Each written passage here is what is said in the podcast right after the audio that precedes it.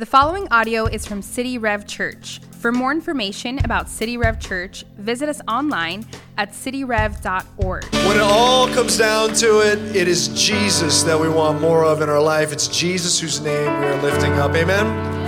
Amen. Hey, City Rev, I don't know if you've heard, maybe this is a brand new piece of information. Today we are celebrating our 20th anniversary. Anybody excited about that? Amen. So excited to celebrate that with you, City Rev, whether at the Cooper City campus, whether you're here at the West Pines campus or joining us online. So glad to celebrate our 20th anniversary together um, and, and to spend some time lifting up the name of the Lord together. You go ahead and take a seat. Well, we're so glad you joined us today, whether you've called City Rev your church home for many years or if this is your first time, this is an incredible Sunday for you to pick to join us because we're going to be looking back and reflecting, reflecting and talking through all the ways that God has proven himself faithful in our church today. We're so excited to celebrate that. And so, if you would just kind of turn your attention, and we're going to just be really thinking through ways that we can celebrate and thank God for how he has proven himself to be faithful through these years. You know, the celebration, as you heard, is going to start this morning. Actually, it started on Thursday night with the worship night. It's going to continue this morning. And then into the afternoon, want to invite everyone to Cooper City, uh, outside of Cooper City, in CB Smith Park um, from 3 to 6 p.m. to join us as we're celebrating together. It's going to be a wonderful time. So, um, I don't know if you heard, there's flan there's going to be flan. Uh, we're going to watch the Dolphin game. Going to have some, a great time to celebrate. And you know that's just so much of what the Lord has told us to do. I mean, He tells us as His people to pause and to celebrate. We, we're supposed to celebrate. We're supposed to have a party together to celebrate all the things that He has done. That's a a wonderful way that we're going to keep the celebration going this afternoon. But today, right now, we're going to take a minute and just reflect and remember. It says in Scripture over and over, remember, remember what I've done for you. And so we're going to recount the ways that the Lord has just really taken care of his bride. And we're not just celebrating City Rev, but we're lifting up the name of Jesus. And that is why we're here today. So if you would, take a minute and celebrate with us by checking out this video.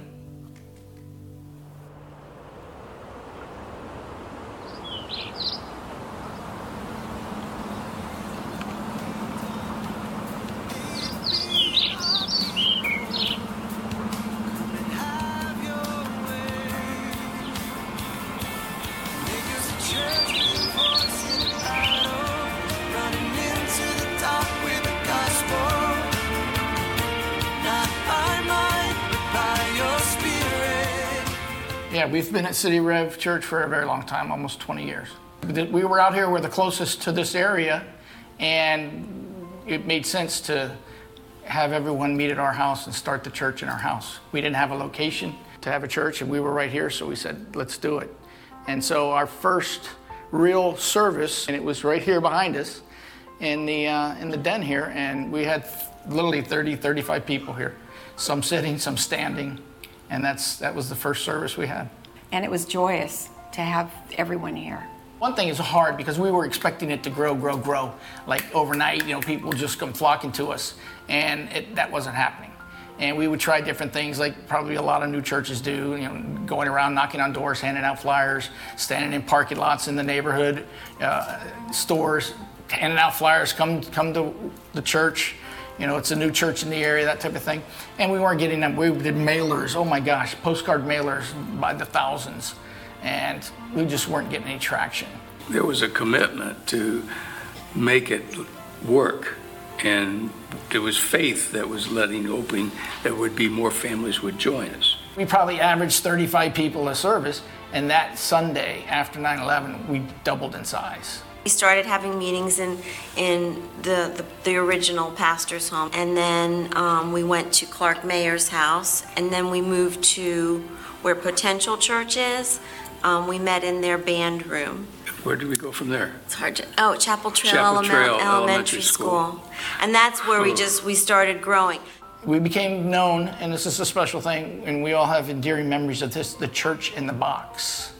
And we had a trailer and we hitched it up one guy to pickup truck and every sunday we would go about 20, 10 of us 12 of us would go every sunday and build the church inside the cafeteria move all the tables can you imagine 40 folding tables every sunday they had to go out of the way laid out chairs, put the band equipment up, and then afterwards it all went back in the trailer, hooked up, and went to the guy's house, or went to eventually went to Bergeron, which is up the street, and uh, it stayed there. And then guess what?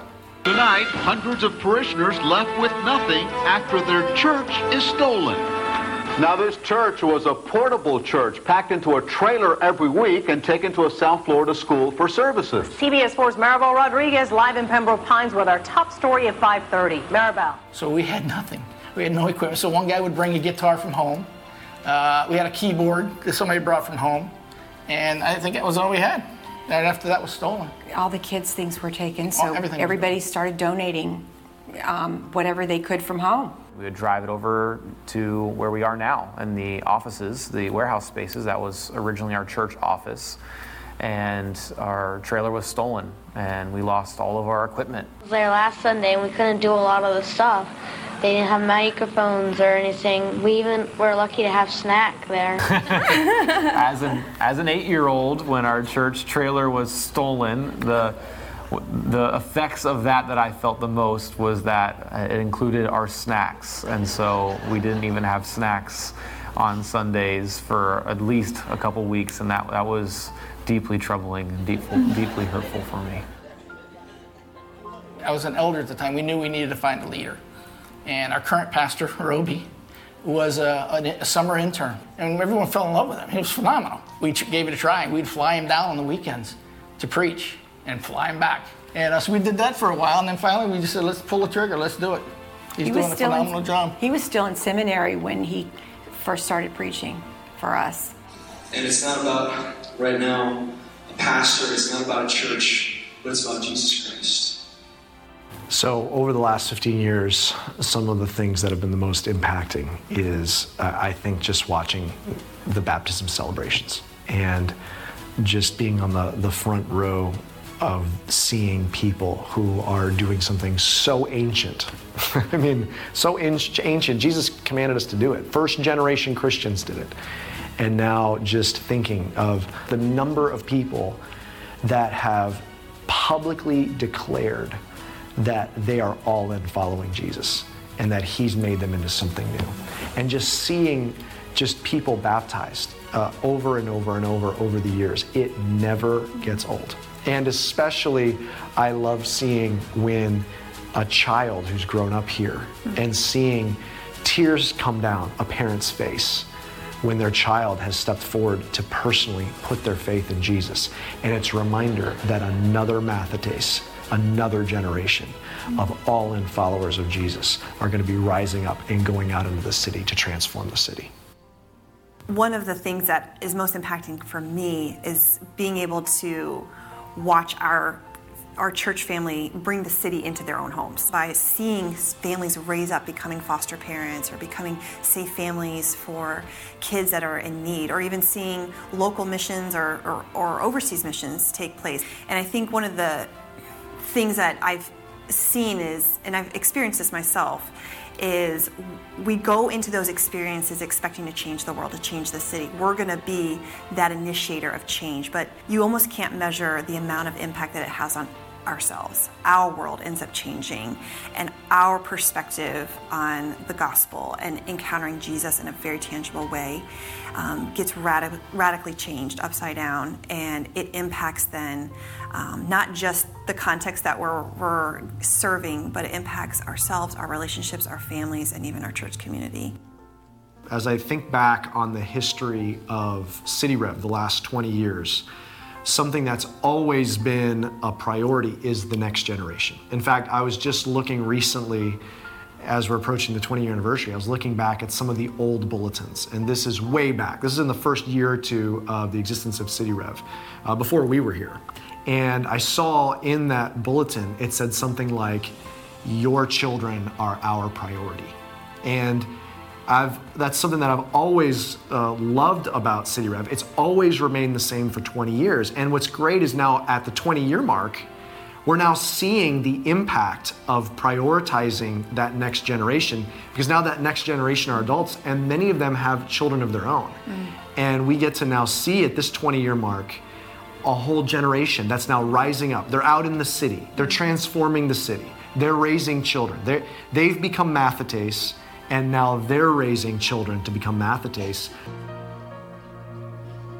I believe I was 12 or 13 when I first started coming to City Rev. So I met my wife in youth uh, middle school ministry.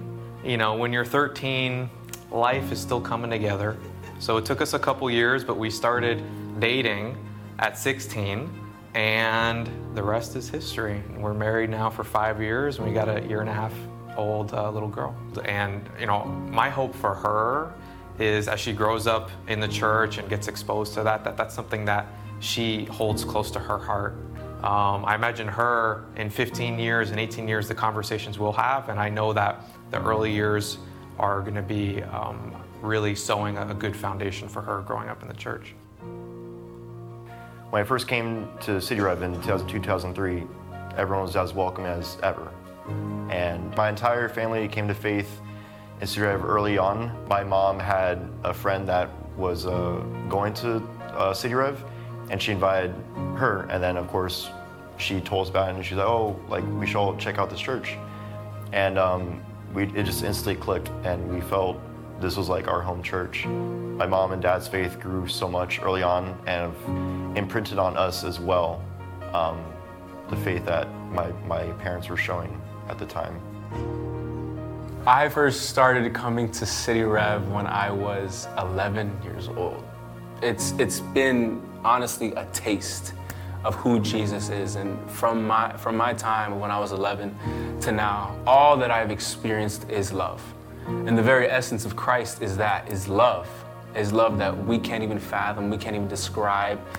And so from the greeting to, you know, the, the brothers I've, I've, I've met and, and the relationships and the friends and the, the, the leadership, you know, with, with the pastors and the preaching, et cetera, et cetera. It's just so much love. And me taking that in as a 21 year old, it's like, man, this is here and it's not out there. So I need to do everything that's necessary to take this and give it to those that are around me. When people see me, I want them to see Jesus.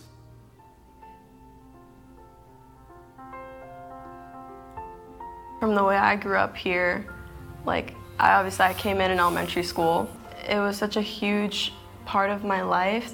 The community really like cared about me and made me feel wanted and reminded me that Jesus wanted me more than anything else and I went from being in kids ministry to serving for kids ministry to then serving for student ministry and then serving for high school and young adults and my tribe leader from high school is my bridesmaid it's because these people aren't just people who are at my church, they're people who have changed my life. And I don't know, I just like, I want that for my kids too. They have a place where there's a consistent community and people who are wanting to pour into your life. Uh, when I first started coming to City Rev, I was 16 years old, I believe. City Rev, just being under the leadership here and learning what I have learned about Jesus and the the significance of loving people the way Jesus did is something that has impacted and shaped my approach as I started this new career in nursing. You know, as a nurse, there a lot of a lot of nursing is being there for the dirty, the ugly, the bad, just the uncomfortable. Just like Jesus watched washed the feet of the disciples, I'm serving them in a way by washing their feet, washing their body, and cleaning them up, and making sure they're okay and um, they're medically stable, and then caring for them spiritually and emotionally. So in high school ministry, I was taught to focus on outreach more than myself. So going to church is not just about me and what I can get, but it's about what I can give. And that really influenced the way I've done ministry and the way that I've served others. And I remember starting to see that and learn how to do that with Free Waffle Wednesdays in student ministry. And I used to walk around West Broward High School with a guy in a unicorn suit, just trying to share the gospel with people and invite them to Waffle Wednesday, hopefully, so that they would stick and come to student ministry. I end up going one Wednesday, and it's this like free for all, waffles galore. There's like music playing, people are hanging out, ping pong. And I'm like, where have I been? What have I been missing out on? the one thing, to be honest, that made me finally decide Oh to Oh gosh to check out this Waffle Wednesday that that everyone was talking about was the fact that everyone was talking about it consistently. Couple weeks after that, I finally asked. I was like, "No, let me go check it out." And that's when I came. Played some ping pong, got some free waffles, and I was like, "Oh, this is this is a pretty cool place." They had the music playing. I was like, "Why why why wasn't I coming here before?" I left, whatever. I didn't know it was a church. I didn't know it was a, it was a student ministry at all. I just thought it was a cool place that had free waffles, and this is where the kids went on Wednesdays. Then I got invited to church, and then I put two and two together and said, "Oh, I was I was in a like a church. I had no idea." So what was cool is right after I started going to church, I went to um, student ministry on Wednesday night. I did not know for sure that if I gave my life to Christ, that everything was gonna be better. I didn't know, and I said, "Okay, if I'm gonna do this, I'm gonna do it all the way." And this past Christmas Eve service, my dad uh, gave his life over to Christ, and it was a remarkable day. And, uh, I remember, like, as soon as Ruby did uh, announce the altar call, it's like, oh, you know, if you want to take that step today, take a bell, come over here. I'll, I'll pray. We'll, you know, I'll pray over you, and as soon as you come over, we're gonna applaud. And I'm like, oh man, this is great. Can't wait for. It. Never, not for one second did I think, oh, my dad's to my right. And we're sitting like in the aisle, so he's everyone can see him. And so as soon as he said that, he's like, oh, okay, whenever you're ready. Music started playing. Maybe three seconds after, my dad does one of these. He just walks right up. And as soon as he walks up, I'm like, it was great. It was great. But yeah, he took a step of, of faith, and, and I was there to witness it. Ultimately, it led to Christ saving yet another life. Man, I'm triggered right now. Oh my gosh. I don't think about it often now just because it's a reality, but if I would have told Kevin at that time, hey, mom, dad, Sammy, Gabby, um, they have this hope too now. um, gosh. I don't think Kevin at that time would have believed me, but um, I think he'd be overjoyed. There's this glue holding us now. It's our hope in God and, and the faith that we have in Him. It's just, it, I can't imagine now living life, having a relationship with my family without that being this, like the centerpiece. My prayer for City Rev over the next 20 years would be that we continue in our vision and our calling. Uh, as someone who's now a father here at City Rev, I look at my daughter and hope that she can grow up here, grow up through our kids' ministry, our student ministry, our young adult ministry, and become a disciple of Jesus herself. And I pray the same thing for all of our kids, students, and young adults that they would be uh, mathetes for Jesus. I mean, I'm just happy to have been a part of it from day one. I'm not surprised every week, but at the same time, I'm in awe of where it has gone to and who knows where it can go. The goal, the goal is to uh, transform South Florida, right? Yeah. And uh, it's, it's, it's happening, you know, a little at a time.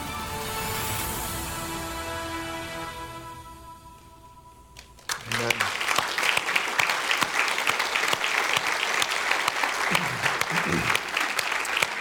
Well, what a joy it has been to be able to remember what the Lord has done over these last uh, 20 years. And, uh, you know, we've been reflecting on that over the last several months, just the story that He's writing. And so, what I'd like to do is just take a moment and thank the Lord together for what He's done. I'm going to lead us through some prayer, and then let's go into the scripture and imagine what if we kept going. Let's pray.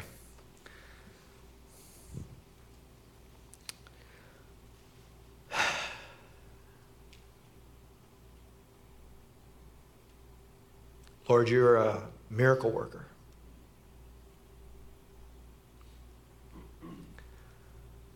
From the moment you spoke your voice out into the void and light burst forth, You demonstrated something to us about working miracles. And then, Lord, you took a people and you made them to be a blessing, to call the worlds to the one true Creator, most holy God, the one God. And out of that people, a Savior came. And through that Savior, Lord, it was, it was you, Father God. It was the Son. It was God made flesh. You dwelt among us and you walked among us and you did miracles. And then when you left, you, you left your Holy Spirit inside your people. And you said, You'll see even greater things. And so, generation after generation has the Holy Spirit, the Spirit of the living God inside. And through them, you're working miracles. And Lord, we've just in our small 20 years have seen you do miracles. Lives have been turned around, souls have been saved. People have become true disciples, mathetes, following after you, and then on mission. So you get all the glory. Thank you, Jesus. Lord, we ask that you would be pleased to do even more through us in the coming years. I pray now as we open up your word that you would do a great work in us, do miracles today. Lord, I have to believe that there are some in this room, there's some in Cooper City, there's some watching online, that today is the day that they will taste and see that you are good. Draw them to yourself. We lift this all in Jesus' name. Amen. It was in the early 60s. There was this record label called Decca Records, and there was a young band, guitar driven band, just a few parts of this band, brand new on the scene. They uh, had a, a familiar sound, but there was some new dimensions to it and they auditioned i think the audition was uh, they had maybe 20 25 minutes worth of songs did several songs and um, the person in charge of the audition at the end said thank you uh, we'll get back with you and circled up with uh, those that you know he reported to and said look uh, they're fine they're, they're, they're, they got a nice sound but here's the thing i really feel like guitar driven bands are they're on their way out. They're not the future, and so I say we we pass on this band. And so they uh, got back to them and told them the bad news that they had passed. The band uh, went on to another label, and thankfully for them, they were very glad to hear. And thankfully for rock and roll history, the next uh, the next uh, record label picked up the band that we now call the Beatles. Now, I want you to imagine you are the poor soul who's remembered throughout history from Decca Records that said, just before guitar driven bands exploded, said, hey, they're, they're the past. Guitar driven bands are not going anywhere, and this band is not going anywhere. Imagine you're that guy, because I gotta be honest, there is no one you can sign for the rest of your life to make up for that one missed opportunity. You can't go back. I mean, you can sign every other top band, and it kind of doesn't really matter because you passed on the, the Beatles, and that has become known as one of the most infamous missed opportunities. And the reason it was a missed opportunity is because that person was misreading the future as they looked forward, what they thought of the future, what they were thinking of the future, how they were imagining the future was off, and that made them miss an opportunity, not just of a lifetime, an, an opportunity of historic reality. And so we're here uh, today at a, a, significant moment. And we've spent the last several months, like starting in the summer, we began just going through our story really to not memorialize our church, but to thank the Lord and be reminded of the things He's deposited in us as a church, and, and so that we don't ever lose the things that He's taught us. And we spent some time already today just reflecting on some of the things that He's done through our story. But let's, let's now turn a corner and let's open up the scripture and let's see what does it say so that we can orient ourselves towards the future. And here's what I'd say City Rev, if we fail to correctly orient ourselves to the future, we as individuals or we as a church could miss out on an opportunity. That's not just of historic capacity, but eternal. Uh, let's take a look. I want to go to John chapter 15. If you have a Bible or a Bible app, go to John chapter 15. I want you to see um, what Jesus says here. We, we took a look at this uh, also last week. And I want to jump back in, and, and it's a really profound text. Uh, what's significant about this is, in part, um, these were some of Jesus' final teachings to his disciples before he was crucified. This is what was on his mind. And so we're going to look at John 15. We're going to start in verse 1. I am the true vine, and my Father is the vine dresser. Every branch in me that does not bear fruit, he takes away. And every branch that does bear fruit, he prunes that it may bear more fruit. Already you are clean because of the word that I have spoken to you. Abide in me, and I in you. As the branch cannot bear fruit by itself unless it abides in the vine, neither can you unless you abide in me. I am the vine, you are the branches. Whoever abides in me and I in him, he it is that bears much fruit. For apart from me, you can do nothing. Now let's pause there for a second. We're going to jump back in, in in just a moment. But let's pause there for a second and let's just get ourselves oriented with this metaphor.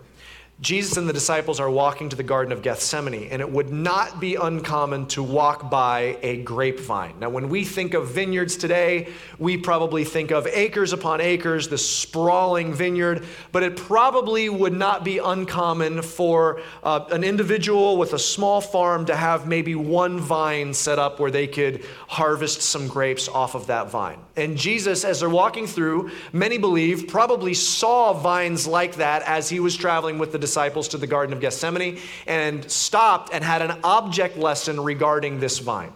And he said, Look at this vine. You see the vine coming up from the soil. It's drawing all of the nutrients up out of the soil and sending all of those nutrients into the branches.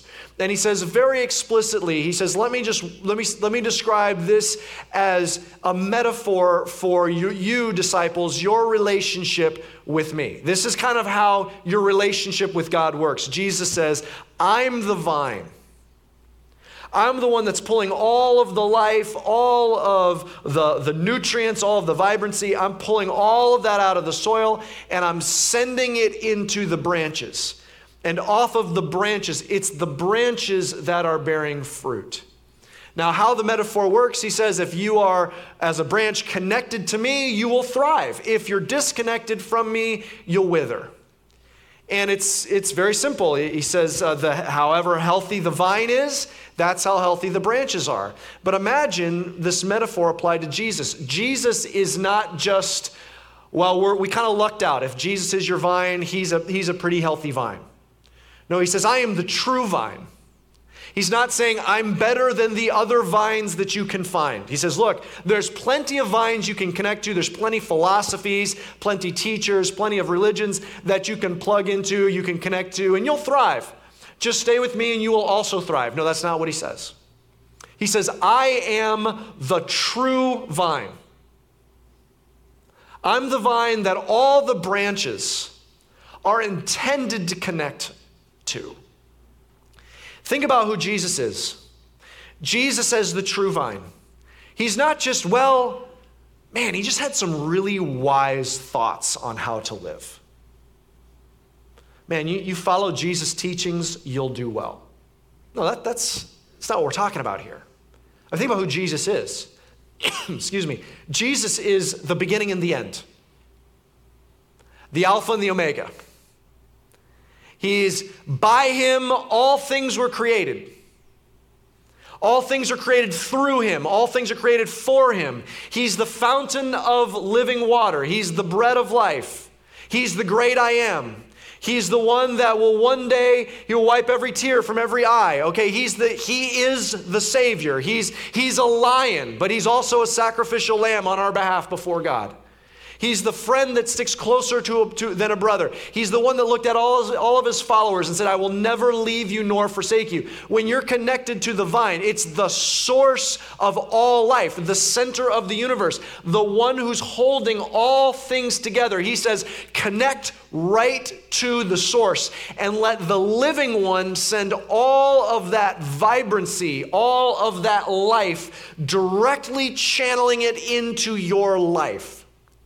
It's a profound call as a branch to be directly connected to the vine and have cascading through you all of the liveliness that's channeled from the one who is the author of life. He wants to channel all of that into your life. He says, I'm the vine and you are the branches. But the rest of the metaphor implies that there is a vine dresser. There is one that takes care of the vine and the branches. You can find a wild grapevine growing. They grow sometimes in the wild, but when you see them growing in the wild, they're usually growing along the ground. The branches are not propped up. The grapes are dirty. There you can find maybe some good grapes, but it is not even comparison. There's no comparison to when a, a gifted, um, expert vine dresser gets a hold of that vine. He'll build a trellis. He'll, let the, he'll lift up the branches so that they grow along that trellis. He will, with expertise, he'll walk along the vine. He'll clean off and lift up the clusters of grapes. He'll clean them off. He'll prune back certain branches so that they can grow more grapes. And all of that at the hands of a gifted, expert vine dresser, he can truly get the most out of those branches. And when he, when, when he does that, the vine dresser gets the crop that he wants.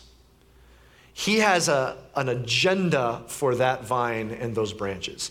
It's his vine, it's his branches. He gets what he wants out of it. So, for example, maybe you were to grow a grapevine down here in South Florida. You probably would not be very successful in this client climate, but if you were to grow a grapevine, it would be yours to do what you wanted with. Maybe you have a mango tree in your yard that is your mango tree. You can just uh, prune it back and make it like and, and fertilize it and make it produce incredible mangoes, but they're yours to do what you want. Maybe you are a very godly person and bring those mangoes over to the church office and share them with some of the staff. I mean, it's yours to do what you want. If you want to hoard them for yourself, that's fine. Okay, they're your mangoes to do whatever you want with. Okay, when it's your tree, your vine, if you're the one tending for it, you get to set the agenda for that vine or that tree because you're the one, it belongs to you, you're the one that care for it. If someone was walking by and there was this, this vine that had uh, all kinds of fruit, they couldn't just steal it belongs to the vine dresser. So here's what that means for us the vine dresser, the, the, us as branches, we belong to him. He sets the agenda for us as branches. He provides the purpose for our lives. And the purpose that he said in this text is he says, His purpose for our lives, what he wants from our lives, is that the branches produce fruit. That's his goal, that's his agenda, that our lives produce fruit. Now, I want to jump down to verse 8, and I want you to see what he says in this verse, and then we're going to pause there. Look at this in John 15, 8. By this my Father is glorified, that you bear much fruit, and so prove to be my disciples. Here's what he says He says, Look, the vine dresser has a purpose for you. He has a purpose for the vine and the branches. We're the branches. His purpose for our lives is that we bear fruit. He then goes on to say, down in verse 8, he says, And when we bear fruit, it brings glory to Him. This is why he wants us to do this. He gets glory. If someone walks by and they see um, someone's vine full of grapes, they would say, Wow, hey, to their neighbors, did you see Dave's grapevine? Man, those grapes, there's grapes everywhere. You can barely see the branches under there. There's so many clusters of grapes. They look amazing. And then Dave comes out, Hey, way to go, Dave. You've done a great job with that vine. Why? They give the glory to the vine dresser. When we bear much fruit with our life, not only is that the purpose of God, but that brings glory to God when we give our lives to bear fruit for Him. But then there's another thing that he says. He says, if we bear fruit, that is the proof. Strong words. That's the proof that we are his disciple. That's the evidence. I mean, how could we I mean, if you, if you follow this metaphor, he's saying, Look, I'm the vine, this one who is the author of life. And if we've got, if we're attached to Him, if we're abiding in Him, and we have that life then cascading through us, how could we not produce fruit? And the inverse is true. If our lives are not producing fruit, then what does that say? Maybe we are actually not abiding in the vine. Maybe we're near the vine. Maybe we're entangled with other branches, but not actually attached in the vine. See, fruitfulness is so significant to this passage. Fruitfulness is so significant in this metaphor that Jesus is giving on this, this final night before he's crucified. He's looking at his disciples and he's telling them this whole dynamic uh, about bearing fruit. Look at these three things again. Let, let's, let's review. Here's what he says The first thing is fruit is God's purpose for our lives, it is the purpose. And here's the thing that's actually God, good news because there's so many other lifeless default purposes that our, our lives go to. And when you get to the end of those default purposes, they are so empty.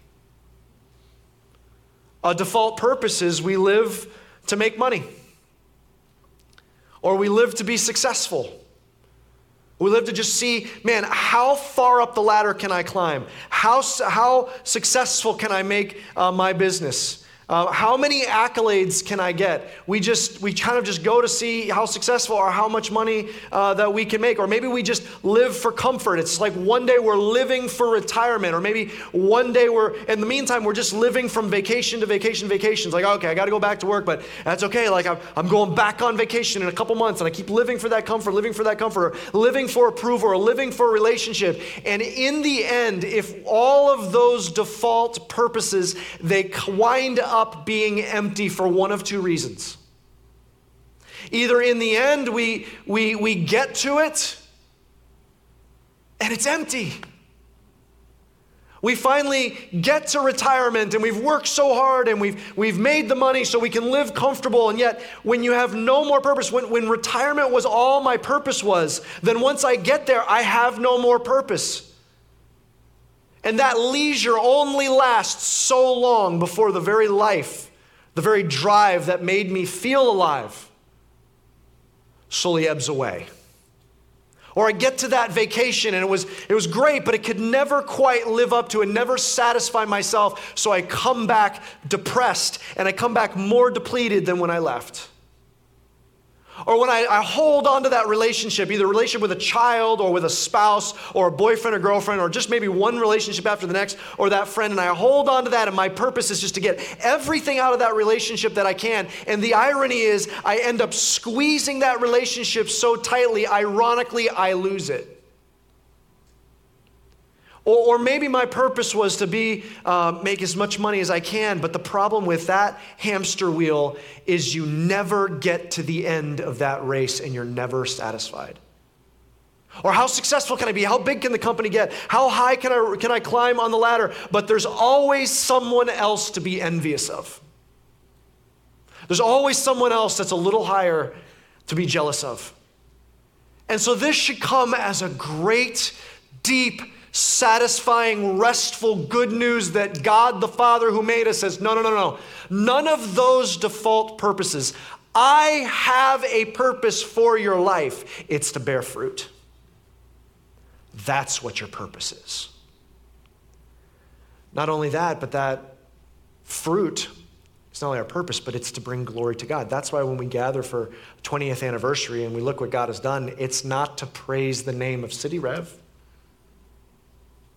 It's not for us all to leave out of here and clap for City Rev. And man, I love, so glad that I'm, I'm part of this because City Rev has done so many things. No. It's to lift up the name of Jesus and bring glory to Him. It's why, um, for it's our purpose, it's for His glory, but it's the very proof that we are followers of Him. It's the very proof that we're true disciples. It's the very proof that we're what the ancient word for disciple, mathetes, it's what math, a mathetes does. We refocus our life away the things of this world and we focus on bearing fruit. We say, okay, but what's the, um, what's the big deal about bearing fruit. I mean, it's like, okay, it's the overarching purpose of my life. What does that mean? I mean, what does it mean to bear fruit? I mean, what does it mean that that's for God's glory? That's God's purpose. That's evidence of my disciple. I mean, what does that mean? Because it means so much more than try to do a couple more good things than you already are doing. Fruitfulness is not just, hey, be a little kinder to the people at work be a little nicer. No, it's something so much grander than that. It's something so much bigger than that. I mean, think about this metaphor. The metaphor is that the vine is extending into the branches. You realize branches and the vine, they're part of the same organism, right? The branches, they grow up out of the vine. They carry the DNA of the vine. They carry the very life of the vine. They are an extension of that vine. Isn't that the same metaphor used over and over and over in the Bible when talking about our relationship to Jesus? It says we're one body. He's the head, and from him flows the rest of the body. We're all just parts of the body. He says, We're building one house, Jesus, the true temple, but we're the stones he's laying to build that house. This, these are the metaphors. Or how about this? This is another way it describes it. He says, When we start following Jesus, we become citizens of a different kingdom. And it's like we're so, we're getting so accustomed to the culture of the heavenly city that as we live in this city, it's like we have culture shock of this city because we're aliens and strangers. We're more familiar with the culture of the heavenly city where we truly belong. See, this is where Jesus, what Jesus says.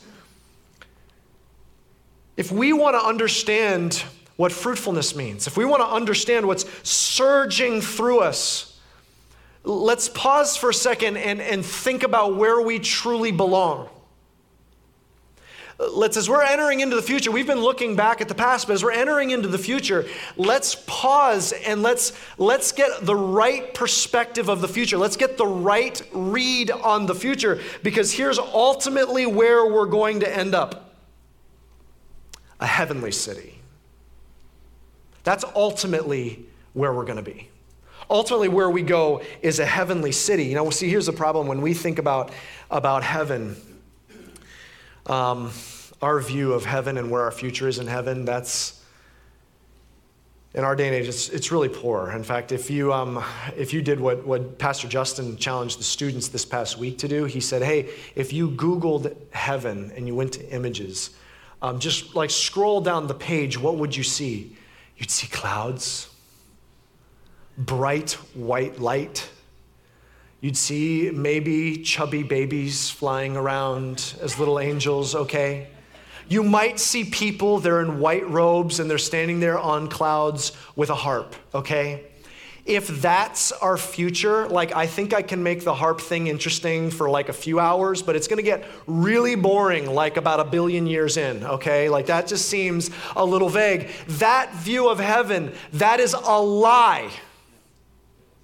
How could that possibly be heaven? It's illogical. How could the one that breathed creation out of his mouth because he's the creator? Then all we've seen is a cursed version of his creation. And when we go see what he can do without the curse of sin, it's bland and monotonous and boring. It doesn't make sense. Don't you know what the scripture says is coming? A new heavens and new earth set free from the binds of sin and death. That's what's coming.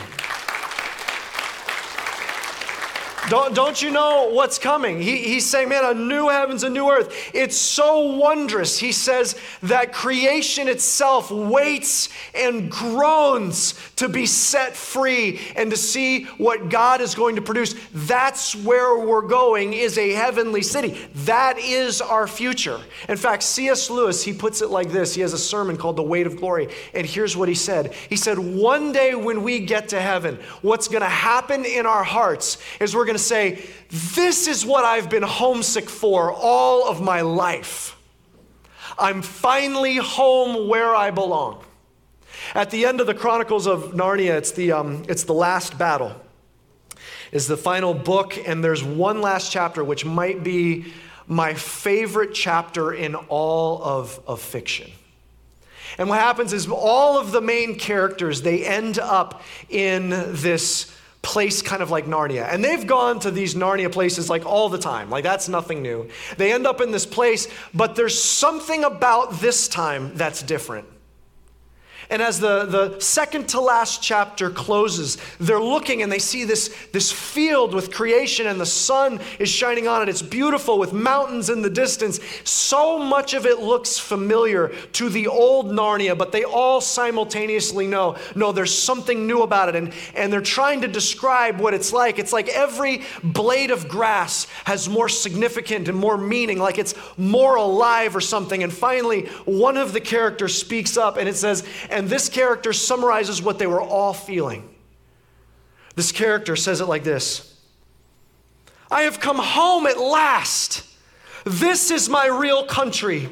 I belong here. This is the land I have been looking for all my life, though I never knew it till now. The reason why we loved the old Narnia is that it sometimes looked a little like this Come further up Come further in. And with that, he takes off running. And he runs into the field, and all of these other characters, they take off running into this new Narnia. And it, if you've read the Chronicles of Narnia, it's, it's humans and mythological creatures and animals, and they all take off, and they find that they're able to run faster than they've ever run before. And they start going faster and faster and faster without getting tired at all. And that it gets to the point they're running so fast they can't tell whether they're actually running or flying.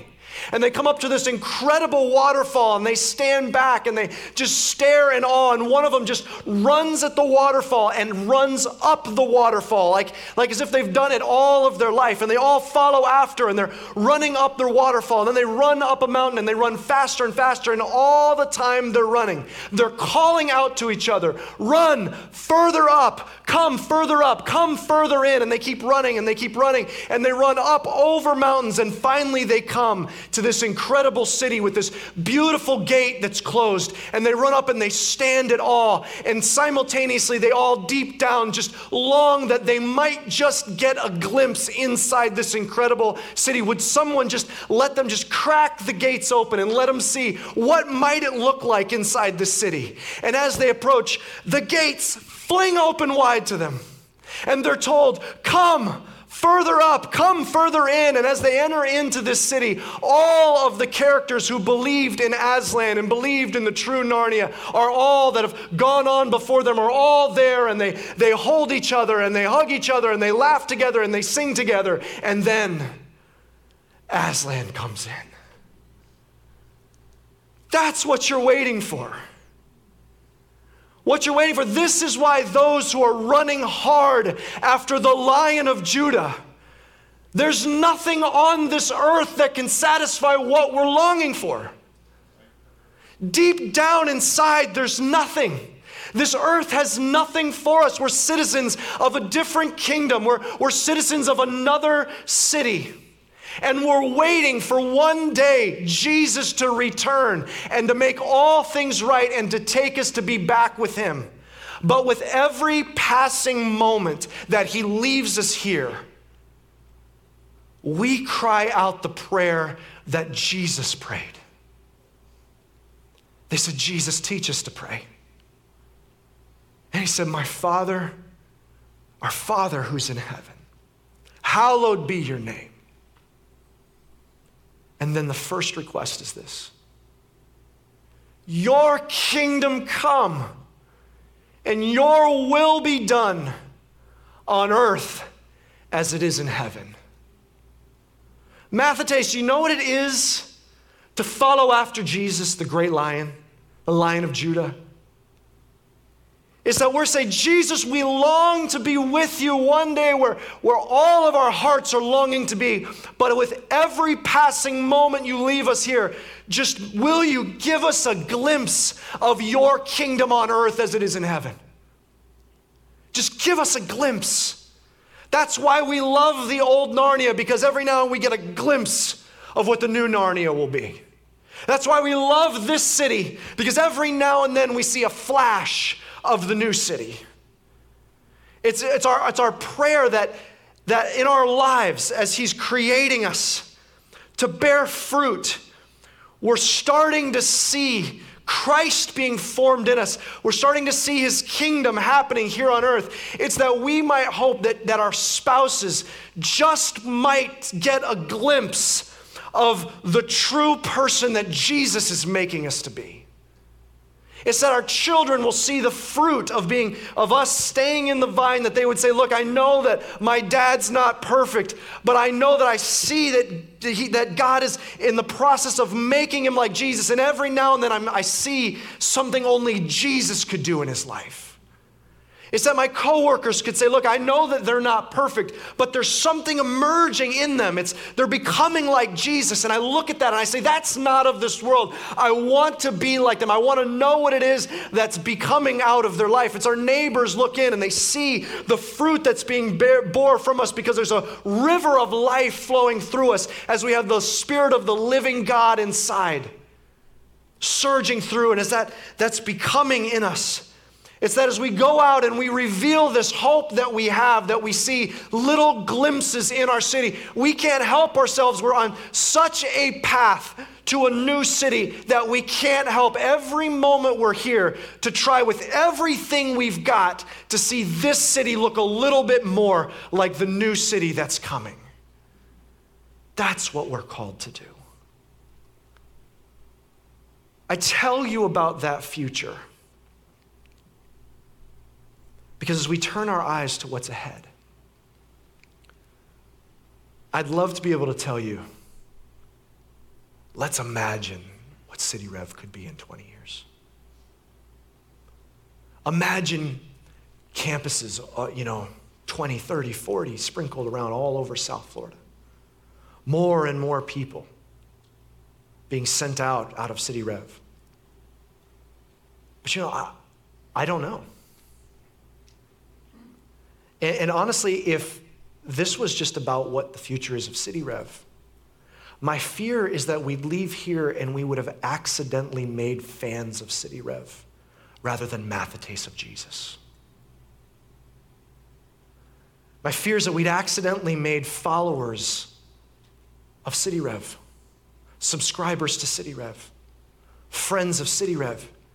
And those things look great, but what that looks like is someone who comes to church and they're like, oh, I love this church because I, I love the music or the ministries or the teaching or I, I love what they have for my kids or I love all the friends that I have there. And as long as those ministries met the needs of that person, they would continue to journey with that church. But we want something more. I have no appetite to create fans of City Rev. I want something more. Because local churches, they come and they go. We're all like grass that's here one minute, gone the next. And honestly, I hope we're not here in 20 years. I hope Jesus has already returned. Here's what I care more about. What I care more about is a people that say, as long as we are still here, Jesus, we are committed to seeing this city look more like your city. Just give us a glimpse of where we're going to spend eternity and use us to produce that because the irony is when someone is more of a mathetes of Jesus than a fan of their church, actually, those mathetes are the ones that are even more committed, more all into the work that God is doing in their church because they say, Look, I'm not in it for what I can get out of my local church. No, as long as this local church lifts up the name of Jesus and brings Jesus to bear on this city, I will run along with them and I'll give everything I've got. I'll give of myself, I'll give of my time, I'll give of my resources. But I am running with this church because I want to see, as part of this community, I want to see God do something historic. I want Him to see if He's not going to return and take us home, then may His presence reign here in a historic manner until He comes.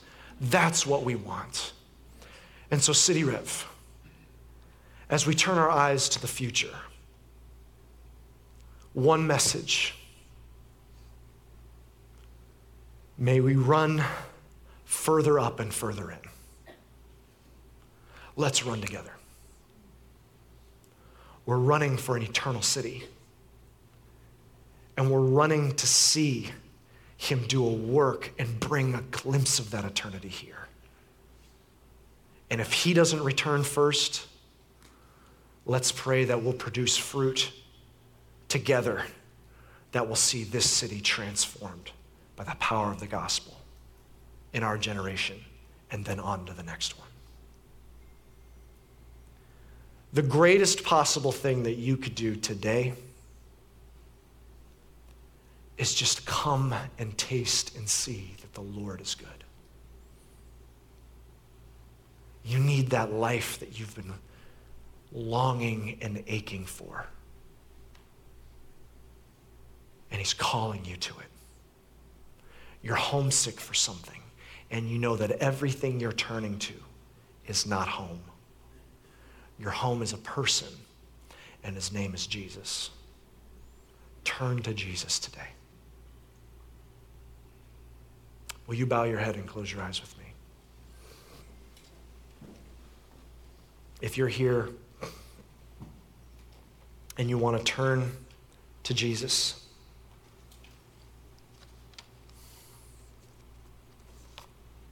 make him your home, make him your Savior, make him your Lord. If you say, I want to see heaven one day, I want to see that eternal city that I've been made for. It's only one path, it's through Jesus. Give your life to Jesus today. If you're ready to take that step, then I'm going to invite you to pray a simple prayer with me today and begin that journey. All you do is surrender to Him. You say, I accept you, Jesus. That's all you do. And He does the rest. And so, if you want to take that step and surrender to Jesus, all it takes is just a simple prayer. If that's you, then pray this with me. Just whether you're at home, Cooper City, you're in West Pines, just make this your prayer. Repeat these words silently after me. Just say, Jesus, I surrender. I make you my Lord. I make you my Savior. I want to be in heaven with you. And I know that only you are how I get there. I believe you died and rose again. Did that to save me. I give you my life. In Jesus' name, amen. If that was you just then, here's what I want to ask you to do. If you're watching online, I want you to go to cityrev.org slash faith. Just go ahead and grab your cell phone. Go to cityrev.org slash faith. That's too big of a moment to just silently go by all alone. We want to celebrate with you. We want to send you a Bible. If you're here, please don't leave here with that just being a moment you experienced all alone. Just take a moment. I want you to grab, if that was your prayer, if you prayed that, if you found salvation today, grab this Get Connected card. It's in the seat back in front of you and just fill that out and just check that you put your faith in Jesus for the first time. And then put that in one of the offering boxes as you leave. We want to just follow up with you. we're going to get a Bible to you. You can also bring that to us at guest services if you'd like to talk. We'd love to pray with you. Church, whatever Jesus has in store for the future, we don't know. But we know who writes the future. And here's what we know we know who's already won in the future. He's won in the past at the cross and his resurrection. That victory extends throughout history. It actually extended in both directions on the timeline. Jesus is permanently victorious. And here's the good news if we are in Jesus, that means he's breathing and bringing victory into our life. That will always be the end of the story for each of us, each of our families, and it's the end of the story for our church. He is going to bring out victory. He who holds the future has won it all today. And so today, as we're lifting up Jesus and we're looking for the future, let's lift it up and declare who has won in the future. Would you stand with me? We're going to sing this together. Thanks for listening. For more resources and to check out other teaching series, please visit our website at cityrev.org. If you would like to speak to somebody about beginning a relationship with Jesus or ask any questions you have about this teaching, you can email us at podcast at cityrev.org.